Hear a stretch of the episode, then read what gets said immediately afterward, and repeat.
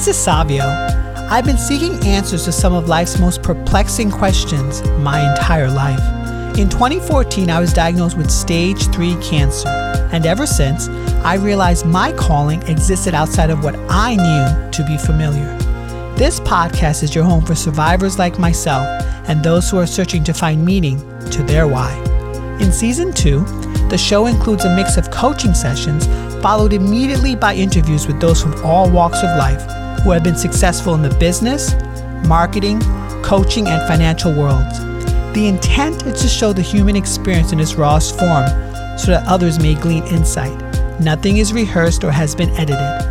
As a board certified wellness coach, my job is to ask the deep questions of those trying to make sense of their place in this fractured world. I believe life speaks to us in different ways. Many of us listen but don't know how or where to begin. As someone who has crossed the bridge between life and death, I say simply begin where you are now and get busy living. If you liked today's episode, I would appreciate if you could share it and subscribe. Be sure to tag me at The Human Resolve so I can reciprocate in kind. So without further ado, welcome to the Human Resolve podcast.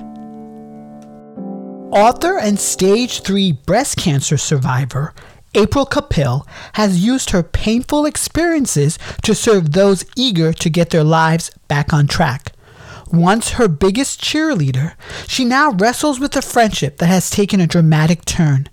Knowing that the answer always lies within, she looks to the future and pictures a much lighter and sunnier vision. Hi, April. It's good to see you. Hi, Savio. Thanks for having me. Sure. Wonderful. So, what would you like coaching on today? Um, well, one of the things that's been coming up a lot, um, not just for me, but for a lot of my friends, is how the pandemic and, you know, other just life things have changed friendships. Um, I have a longtime friend and I'm struggling to connect with her during the pandemic, but I feel like our relationship has been changing the last few years. And uh, I know that this happens kind of like as you approach middle age. Uh, sometimes it happens if you are approaching a time in your life when your friends are getting married and having kids and you're not, or, you know, for whatever reason, maybe you're choosing that, or maybe you just haven't found someone that you feel you could with. Um, but in this particular friendship, I found that the pandemic has brought out a lot more um, of the introvert side of her, um, a lot more negativity. And I find that our conversations are getting diff- more difficult to have. Um, we are sharing fewer and fewer views uh, just on, on life in general and um, where we see our future going. I'm, you know, I'm, I'm not even 50 and we're both the same age. And yet um, I see my future as full of opportunity and um, full of chances to learn new things and grow just as a human. Um, and I, you know, and when speaking of human resolve, it's like my resolution is to always live my best life going forward. But I feel more and more in our conversations that she only sees life getting worse and more frustrating and um, and the world getting harder and harder to live in. And uh, I I hear I hear her um, seeing evidence in the world that things are getting worse. And um, and it, it makes our our you know bids for connection very hard. And so i'm just kind of looking for some coaching on maybe is there a way that i can see this differently? Is there a way that i can approach this relationship differently? How do i know when it's time to let go of a friendship? Um, because it's not that it's not just not serving me but maybe it's not serving either one of us. Um, and uh, you know, I, especially as a health coach in my day job, I know that, you know, I have clients who are struggling with the same kind of things. And sometimes it's like, mm, they're, they're on this side of the politics and I'm on this side, or they're on this side of, you know, something like vaccination and I'm on this side. And friendships can thrive and grow despite that. But I'm, you know, I'm wondering if there's a way that I can look at this differently or think about it differently. Um, or how do I know that it's it's maybe time for this friendship to go and that's okay? Mm-hmm. So what I'm hearing is you sort of would like coaching on sort of figuring out how to navigate a friendship that at this point seems a little challenging. Yeah. Yeah. That's So what would be a great outcome for today? Um, I would love to feel at peace, um, either with the decision to let this friendship go or um, to have a plan for moving forward with it in a way that works for both of us. So either to let it go or to have a plan that you can move forward with. Yes, and to feel okay regardless of what that path is. So what do you love about the friendship? You know, it's funny. Um, I love that. I think that's the actually, you hit the nail on the head. It's funny, it's such a simple question, but what I used to love about the friendship was the feeling that despite all the challenges she's faced in her life, um, she's capable of moving forward in life with hope.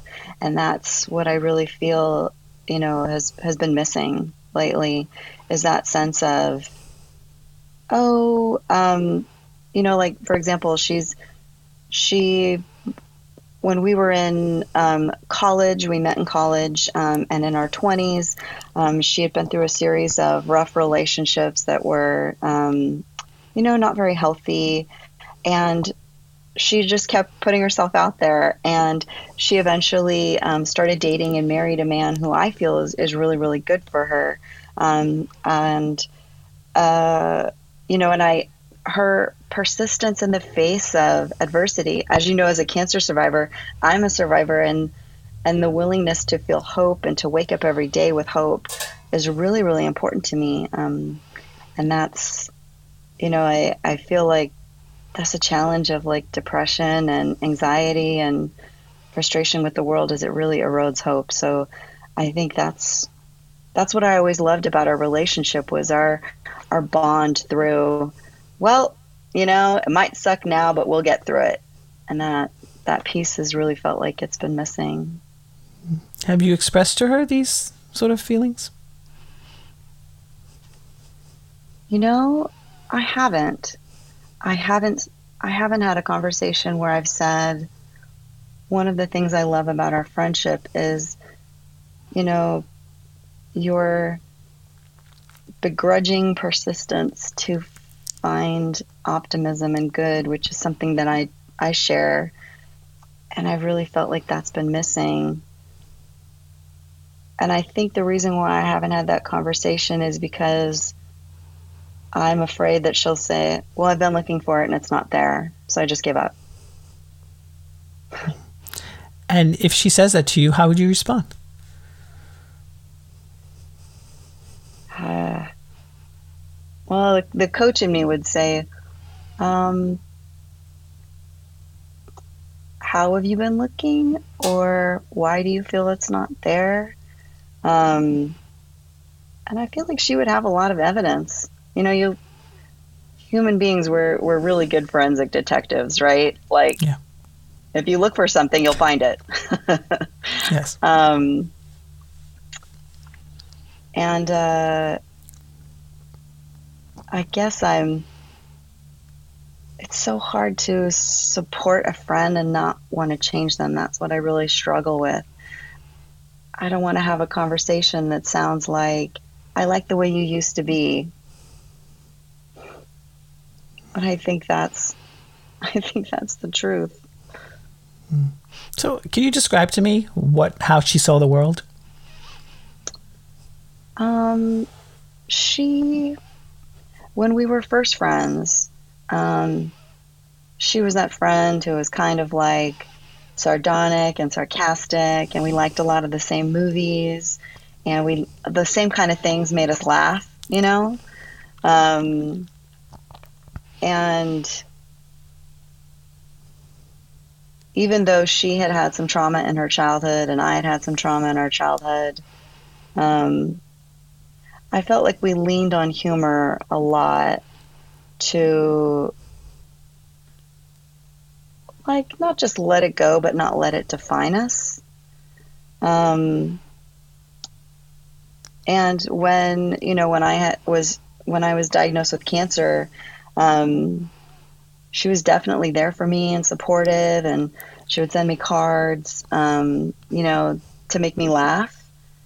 And in the last couple of years, when we've had conversations, they've revolved around um, how frustrated and disappointed and annoyed she's been with life. And I think that my my bids for humor have sort of fallen flat. And it's maybe maybe it's that the low is like too low of a low to you know to to lift up out of. Um, or maybe it's you know the mountain of evidence. Maybe it's felt like a it's felt like a like a slope um, not quite like a level uh, where it's like we get down we pick each other up we get down we pick each other up feels like it's more it's harder and harder to to meet in that middle where yeah things are rough but like i'm okay. I'm managing. Um yeah. I don't know. Is that is that the question did i answer the question you asked? yeah, yeah. how do you think she uh, or how do you feel she views the world right now I think that she views the world as a smaller, darker place that is growing smaller and darker. And I don't know how to help her. I don't know how to connect with her. Um, and I think the reason why is because my my perspective is yeah, the world got really small and really dark for a hot minute there, but now it's it's opening up and um, we're getting back to normal. And um, I think that she found comfort in being able to work from home and not having to deal with people in the office and other humans. And that disconnection became a comfort. And maybe now she might be either afraid or resentful or, um, you know, annoyed at having to go back to the world and the people that she'll have to interact with.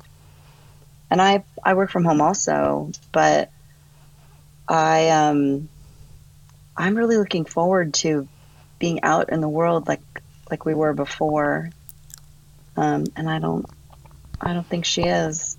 Even when I've, even when I've brought up coming to visit, um, she has sort of been like, you know, even though she's vaccinated, her husband's vaccinated, um, I'm vaccinated.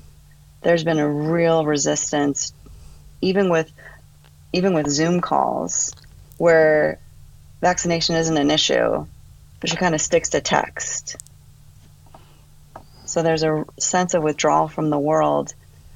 And the part of me that's been, that's known this person since we were like 18, you know, I want to, I want to pull her out, but I don't know if she wants to come out.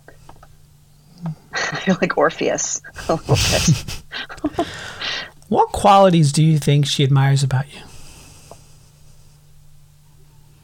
Hmm, that's a good question. Um, I think as long as we've known each other, she has appreciated my sunny disposition. In, and she just, she jokes sometimes about, you know, her darkness and my lightness. Um, but I, I feel very self conscious of my lightness and my sunniness lately as if it's like an affront almost or a dismissal of what she might be going through. And I find that that sort of feeds on itself. And then I get afraid to say, How are you? And I don't know if it's because, now think about it, I don't know if it's because I'm afraid of the answer, whether the answer will be something to pacify me that's not true, or something that's true that I don't know how to help with. Maybe it's not my role to help. Um, but I, I know that, you know, I've, I, I, I really do struggle with um, being present when um, when I can't help someone. And maybe it's not my role. Maybe it's just to make a space where it's safe for them to be sad or angry or frustrated. Like as a coach, you know, how do you do that? When someone's not motivated or motivating themselves, how do you help them find that motivation because they're they're a mere presence. Like the fact that we still talk, that she's still texting me back, tells me that she's she's wants me in her life or wants to be in my life. Um, but I I don't like I don't know why. Why maybe that is why. even if she's not prepared to be sunny, she welcomes the presence of a of a sunny disposition because it might be the only sun she's got right now. I don't know. You, you mentioned a lot of sort of differences. That's mm-hmm. sort of striking right now in your life. What do you find is that you both have in common at this moment?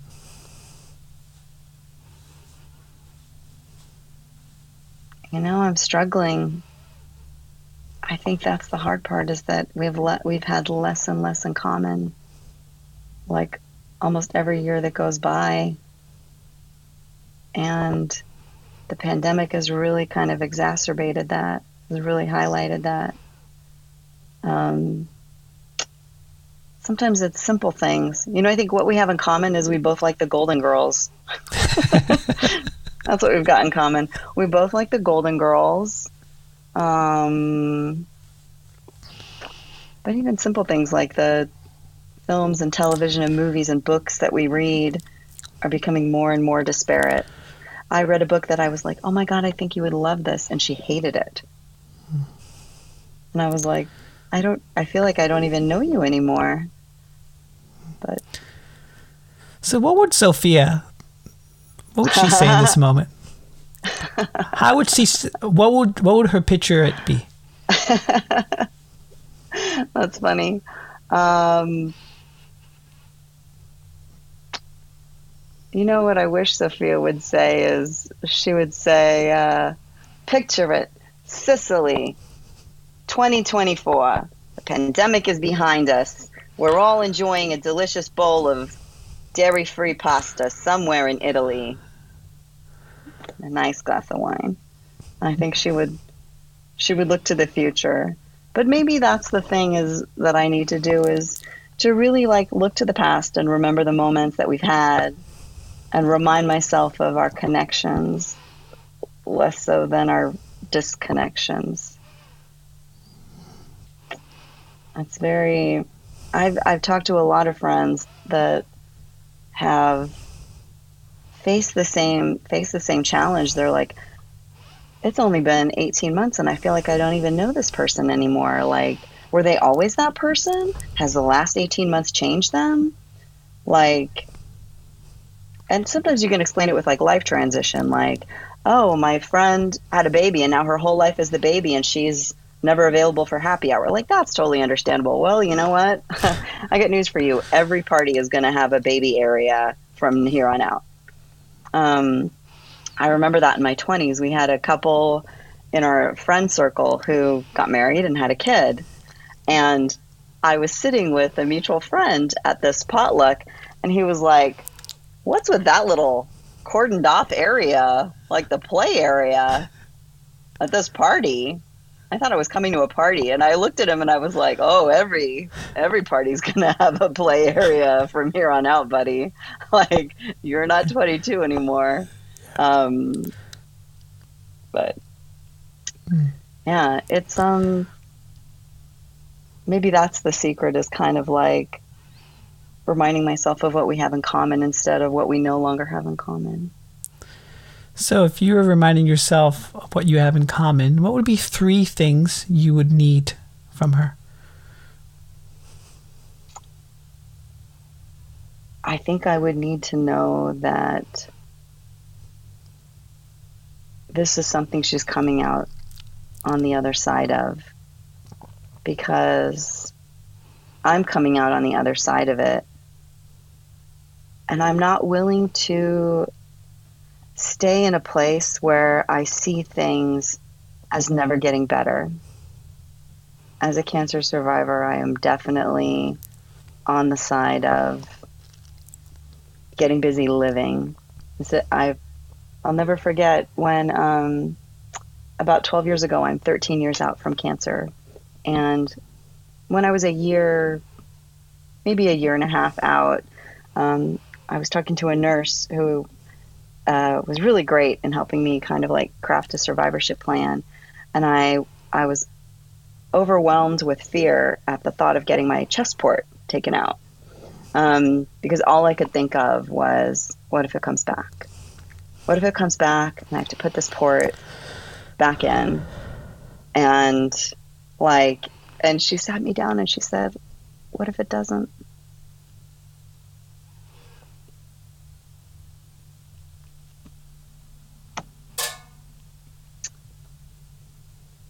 And I think that, like, it opened up a future to me that I had been scared to think about until that moment because I had been in cancer land for so long. And I feel like that. I feel like um, our friendship has been in a place of darkness and uncertainty and disconnection and I think that if I knew that it could be in that Sicily 2024 world, then I could make it through, you know, this this hard part. Um, but you know, if uh, if I had a conversation with her and we disagreed on whether things can get better, then I, you know, it's like, then I think I, I, I don't think we'd be serving each other anymore. I think I would be a constant, you know, like, I don't know, like, uh, I don't know. Like I, I, it's hard to not. It's hard to maintain a friendship with someone when you see the world differently. Just not disagreeing on, um, you know, whether Black Panther is the best Marvel movie ever, but thinking that something um, in the world is relevant or not relevant uh, as a as a bigger disconnection, I think. So if you drew that line in the sand and she wasn't able to follow you, what would life look like for you? You know, I think I would lose. I think I would I would lose an old friend. I would lose someone who who has been a witness to a lot of my life. Um, but I think I would also lose the burden of feeling like I need to lift up someone who doesn't want to be lifted up. Um, I, you know, like I'm a I'm a firm believer that you can't can't make anybody feel anything. Um, and also, I think I would also relieve the pressure on her of being in a place that she doesn't want to be in order to be my friend. I think that's what's been in the back of my mind too. Is if you feel like you are, you know, satisfied being where you are, like who might expect or demand that you be different stay in my world? It's not fair. Um, I've had, you know, I've had friends uh, have that conversation with their parents. Someone who's like always going to be in your life, but you have to sort of set a healthier boundary that doesn't force or expect them to be different and doesn't force or expect you to be different. Um, it's kind of the world that I'm in right now. When you say, what would it be like? Is I think it would be where I am now, where I'm limiting my interactions um, to limit my exposure uh, to a, a conversation that's not really fulfilling for either one of us. But yeah, it's very.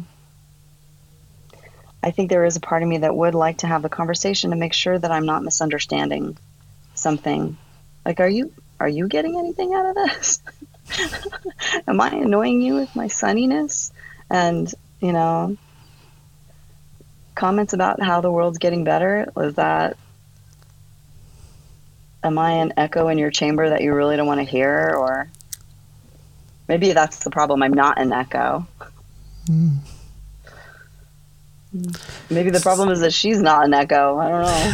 but I do, you know, I have friends who have differing opinions than me about where the world's going and what we need to move forward in it. But um, there is an element of kind of like doubt with all of them. Like, well, I could be wrong.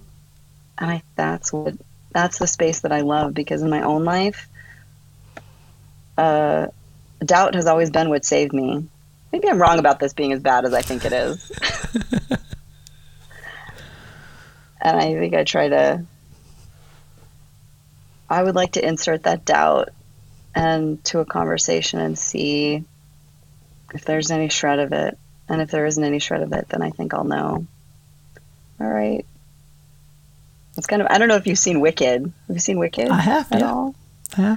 It's kind of like that moment where, you know, Glinda and Elphaba kind of realize, like, oh, we're going down different paths. And she just says, I hope you're happy now that you're choosing this.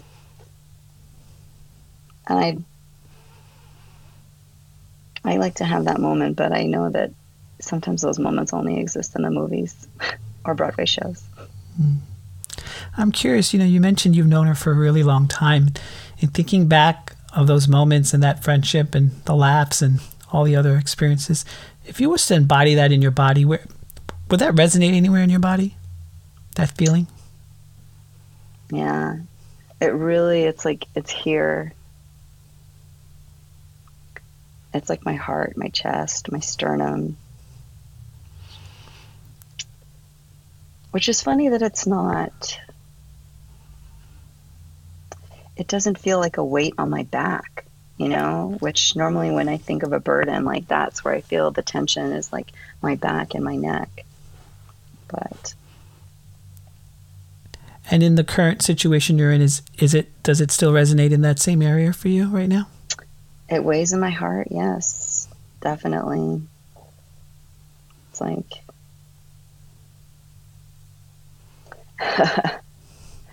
it feels like a pair of lead wings. Lead wings.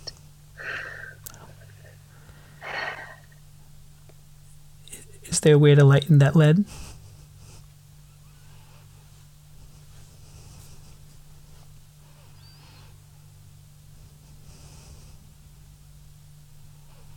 Yeah. I mean, I think it's really. I think it's. It's me letting this friendship go and being open to it coming back. But when I think of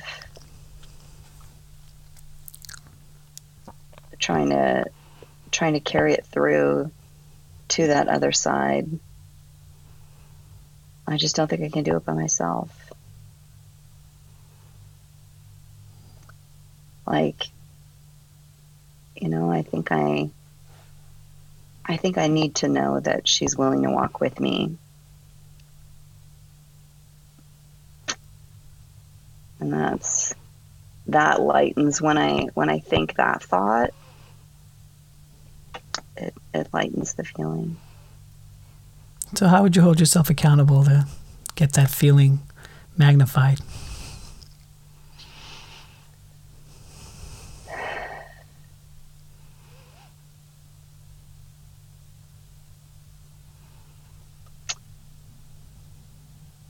Think I would have to start um, by having that hard conversation of you know, one of the things I love about our friendship is that we've known each other so long. And you have always, you know, shared with me this optimism despite adversity, which really helped me when I was going through cancer. Because I didn't know if it was going to get any better. And I'm struggling because I've felt more and more disconnected from you during the pandemic. And to be honest, you know, even before that, um, when you've been facing your own um, sort of like struggles in life. And I know that the last few years have not been easy. And I want to know if there's a way that I could have been better at being there for you that I'm missing. Um, that has maybe been adding to my feeling of disconnection. And also what I do to to be a better friend. Um, because I miss I miss the way that we were always able to like share that vision of the light, you know, at the end of the tunnel. And I still see that light. Um, but I feel like you don't, and I don't know if it's because you can't, um, or because you're really struggling with something that maybe you don't feel like you can talk to me about because I'm always, you know, I have this perpetual need to look on the bright side and reframe and I want to make sure that you know that I don't need you to be, you know, a certain way to still be friends. Um, but I, I do see the world as getting better. And, um, you know, I'm, I'm kind of unwilling to budge on that front in terms of my own worldview. and if we're just friends, you know, who differ in that, and we can still laugh over the Golden Girls, then that's okay. But I, I I think maybe that'll open up the conversation to, you know, nope. Now that I'm really glad you brought it up, this is not serving me. and, uh, you know, like, uh, yeah, but I, I'm willing to leave space for having seen something wrong or misinterpreted something, I guess. Is there a way that you can reframe the conversation so that it lands easier to her? That's what I that's what I need help with. Are there ways I could reframe the conversation so it's less about me needing something and more about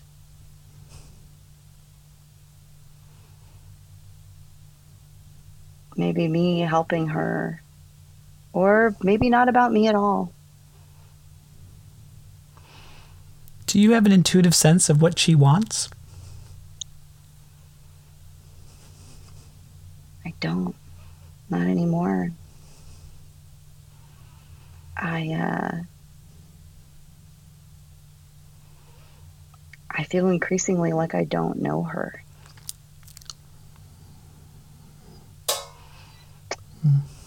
So when do you think you're going to start with this conversation with her? Um,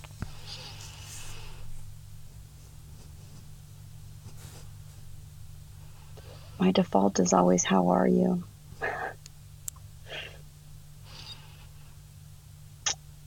I've been trying to connect with her most recently by sharing things that made me think of her. I saw this and I thought of you oh, I just read this book. Oh, I just saw that episode of The Golden Girls. I've been rewatching it. And my my bids for connection have been met with um, sometimes rejection and sometimes dismissal. Like, um, oh, I heard about that book. I don't think it's for me. Oh, I tried to watch that television show and the main girl was really annoying. Um,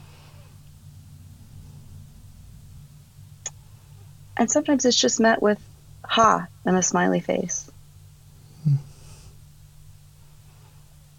And I think to myself, if this was a dude, he would have been off the roster and blocked months ago. Hmm. But I think I'm in a place where I'm I'm waiting for things to get better and and they're not. And I don't want to ghost somebody that I've known for 30 years. You know? I'd like to have that conversation. And maybe it's, you know, I'm really struggling with something and I need your advice. Hmm. Maybe that's a better opening than how are you? Even though it's very me focused. I love that. But I think this is probably maybe a good time to transition into the interview section. I mean, do you feel complete? I do. I feel like I have a place to start with that's coming from a good place. And I feel lighter in my heart thinking about it. Thank you. Awesome. Sure. So, April Capil, please tell my audience more about you, what you do, and who you are. Um, well, I am a health coach and a software project manager and I help um, young adult cancer survivors kind of navigate that world post treatment um, to set small goals and help them kind of build a new normal. Um, young adult survivors are 18 to 40. Um, I work uh, usually with people who are out of treatment um, because that I find is the time where I can be of the most service. Um, when you're navigating a world post cancer, it's uh, it's a little tricky. It's not like the world you left. Um, some people say that it feels like you lost your place in line when you got back in, and everyone mm. is like three steps yeah. ahead of you. Yeah. Uh, I also help uh, pre diabetic women uh, integrate healthy lifestyle changes so that they can avoid a diabetes diagnosis. And uh, what I do with both people really is I, I start with things like toxic stress, right? Uh, I have six pillars in my practice that I use um, sleep, exercise, nutrition, meditation um, are kind of like four things that you can really start with to combat toxic stress. And then what I add are self care practices uh, to focus on your mental health and um, you know, kind of encourage that self love. And then uh, taking a look at healthy relationships, which is part of why I wanted to talk about this in the call because uh, it's sometimes a blind spot um, where you don't realize that, gosh, you know, I'm, I'm, I'm getting eight hours of sleep and I'm exercising every day and I'm eating my vegetables and doing my 10 minute, you know, meditations. But I just feel like something is not right in my world. And sometimes that's like your partner or your children if you're older, or maybe your children if you're younger, um, or friendships that you know you don't realize are affecting all that good work that you're doing. They might be impairing it a little bit. Maybe you're going on a walk every day, but it's with someone who's you know complaining for the entire walk and it's draining you. Um, so uh, I try to help my clients start with those six pillars um, and then set goals around moving that needle a little bit. What have you found to be major pain points uh, in the clients that you serve? Oh, putting themselves first, allowing themselves to take wow. care of themselves. Um, even with cancer patients, uh, you find that someone has spent their entire journey being strong for everybody else I'm fine. I've got it. No, you don't need to worry about me. No, you don't need to come to my chemo. Like, I'm sleeping most of the time. Um, oh, no, you don't need to come with me to try on wigs. Like, it's no big deal. And then this, you know, the same woman is, struggling with something as simple as her hair growing back and not having to manage it and being self conscious um, about her appearance. Uh, or being afraid that her husband doesn't find her attractive anymore and not knowing how to have that conversation about like well after six months of chemo i don't have a libido like um and not not really knowing how that is connecting to all these different places of her life um you know she's sleeping because she doesn't feel pretty something i've heard um, which is so random, but it happens. Or she hasn't exercised in six months and her body feels weak all the time. Um, the beautiful thing, though, is that I find that uh, connecting to yourself, whether it's through meditation or self care practices, or just wrapping your brain around the idea that it's okay for you to come first it doesn't mean nobody else comes on a list. It just means that you come first and then everything else comes after that. That has an exponential return on investment because uh, once you're taking care of yourself, you can be there for everyone else. Mm-hmm. Yeah, it's it's uh, it's interesting you mentioned about you don't need to come to my chemo and I got it. That's totally totally me. Um, one thing cancer yeah. taught me was you know vulnerability. Um, what have you found um, you know, just for someone listening right now who's really kind of in the struggle of feeling like they're all alone with this process, or maybe they have a friend who's, you know, they don't know how to reach out to them about it? Well, I would say that your friend is probably wondering the same thing. They're probably wondering how you are, and they're afraid to ask because you never talk about it. And letting them know that it's safe to talk about it might start with something like if it's comfortable for you, you could broach it like it's a friend that you met at ran into at a doctor's appointment. Or um, I've used this trick. Um, I was very afraid of people seeing me sick when I was going through chemo, and um, I thought, oh, I'll see them and then I'll have no eyebrows and then they'll feel sorry for me. Or I'll see somebody I haven't seen since, you know, I posted on Facebook that I was diagnosed with cancer. And I know that what they're wondering is, how are you? But they're afraid to ask, what was that like? Um, and I would say, oh, you know, I just ran into this woman that I knew when she was going through treatment. Um, and she was saying that it's been so nice for her to reconnect with all of her friends who haven't seen her since she was diagnosed. And of course, my friend, it's always like, you know, the therapist. So I have this friend who's, uh, you know, it's like that's always the yeah. way that you approach a conversation that's difficult. And and I say, and I was telling her how much I was looking forward to seeing you because I haven't seen you um, since I was diagnosed, and that opens it up for that person to say, well, well, how are you? How's it been? Because they know that you feel safe talking about it. Um, so I did. I I 100% have used that trick and suggested that clients use that trick. Like, so doctor, I have a friend who has this rash. like, you know, you can say, you can put it in the third person um, so that that friend feels comfortable or family member feels comfortable saying, well, it's funny that you mentioned that. I've been wondering about you. Yeah. yeah. So I want to thank you for participating in my interview series with Authority Magazine and Thrive Global. Uh, I survived cancer, and here is how I did it. What was your reaction? What was the reaction with family and friends when you posted that? Because I, I know it's not an easy story to tell, and one um, a few people asked me, "Are you going to tell your story?" And um, I think for me, reading all those stories is giving me the courage to do it. Really? And there have been so many. Um, I think that the reaction is I had a lot. I have a lot of new friends who don't know that story, uh-huh. um, and so they were like, "Oh, I never knew like the details. Uh, you know, I knew you were a survivor, and I knew it was breast cancer, but I, I didn't know what you went through." And I even had a friend who, who I've I've known for like seven years, who was like, "What? what was that like finding that lump? Like she had read the story, but she wanted to hear from me because um, she didn't know the details. And I was so happy to have a place to share them because I've I've written books about kind of like how to make it through a tough time and how to make lemonade out of lemons, but I don't go in the details in my books because they're not really cancer books. They're more about like how to survive, how to not lose your head when you're going through a disaster, and then how to pick up the pieces after.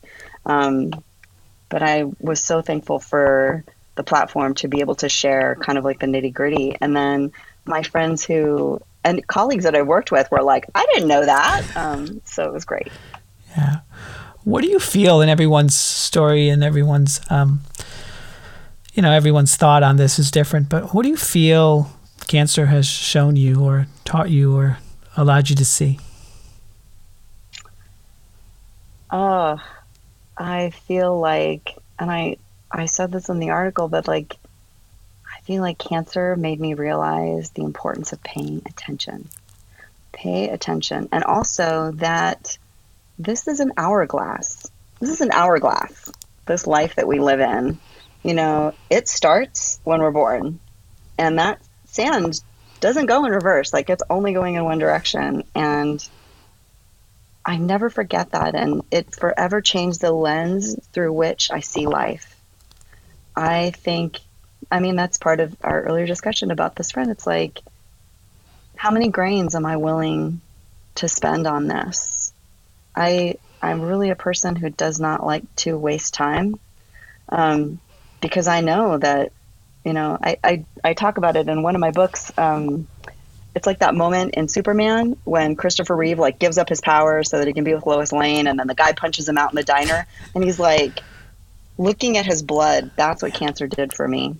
It was like, oh man, I'm mortal. Oh, I'm really mortal. Oh wow, this is for real. I have. It's like Jumanji. I have one life left, and that's it.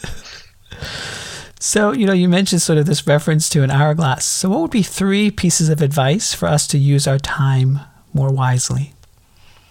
Oh, get off your phone. Spend time with humans. I have a three and a half year old nephew that I just love. And he does not, you know, it's like I, when I am with him, like my phone is put away because it almost reminds me of like our town where Emily like goes back and she's like, it moves so fast we don't have time to look at one another. And when I think about my life flashing before my eyes in that moment, my sister's ex husband used to call it the God tape. God tape, you know, when, when your life flashes before your eyes. Yeah. I just want to see connecting with other people that I love.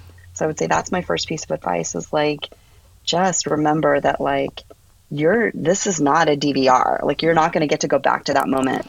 You know, really spend as much time in the present as you can. Um, and the second piece of advice I would say is think about how you want to spend this hourglass, this hundred years. Like right now, I'm 47, and if I'm lucky, I'll get another 47 years on Earth, maybe maybe 40, but I'm going to shoot for 47. and you know, like I I I think about it like a vacation. Like there are so many things that I want to do. I'm only going to have 47 more Christmases, 47 more Thanksgivings. You know, like I, I do a reassessment every year on my birthday to be like, how did I do this year? What do I want next year? Where's my five year goal? And I don't think too far ahead. You know, I try to keep it three to five years ahead because life has a way of throwing you curveballs. Um, which brings me to my third point, which is practice being flexible. Practice rolling with the punches. Sometimes you open a closet door and there's like Narnia on the other side.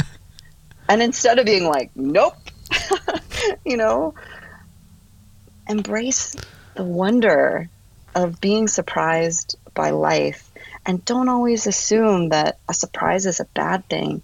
If it wasn't for cancer, I literally wouldn't have my nephew. Like so many things I think all the time of almost like that movie Paycheck. How hmm. many like if future me knew that everything was going to be okay, what would she say to present me? She'd be like, "Relax. Nothing is ever wrong. Everything is learning." Like all experiences lead to your growth. You know, like that's lovely. You're not on. You're never on the wrong path. You're always on the only path, and it's always the right path. Hmm. That's what I, I would tell people. Mm-hmm. So, what would you? Um, so, where can my audience find more about you? You're, you're, you're filled with so much wisdom. So Thank you. Um, well, my website is aprilcapil.com. Um, I my books are on most e-retailers, and um, including Audible. I have one book on Audible, um, and uh, you know, I in health coaching, I do Zoom and in person. Uh, my favorite thing to do is actually walking um, during a session because They've done studies about how moving through space and being in nature helps you process trauma. And uh, if if you've one of my favorite books, the book I, I've lately been recommending to everyone is The Deepest Well by Dr. Mm-hmm. Nadine Burke Harris. She's California's Surgeon General. And it talks about how trauma is the the root and it's present childhood trauma in so many people who are suffering from disease later in life and they you know they don't they're they're just now beginning to make these connections. Um, but uh, that's that's a lot. You know, I post on Instagram. I'm on Instagram under actually the Possible Diet is my um, my my latest book in my my public Instagram. Uh, so I post a lot of stuff on there. I'm on Goodreads and I recommend all my favorite books and sometimes I include the notes. So that's kind of a nice feature of Goodreads. Anyway, those are all the places you can find me. Awesome, April. Well, I really thoroughly enjoyed today's conversation. Thank you so much for your time. Too. Yeah. Oh, thanks for having me. Sure. Thank you again. All right. All right. Hi there. I really hope you enjoyed listening to today's podcast episode of The Human Resolve. If you feel that others may enjoy this episode as well, please share socially at The Human Resolve. They can also visit my website, thehumanresolve.com where I offer one on one coaching sessions, daily prompts to move you in the right direction, sync directly to your smartphone, and a subscription to my weekly newsletter where I probe into the secrets from living smarter to feeding your three brains. If you could also help me out and give me a review and rating on this platform, because I do care what you have to say, I would really appreciate it. Now, get out there, my friends, and get busy living.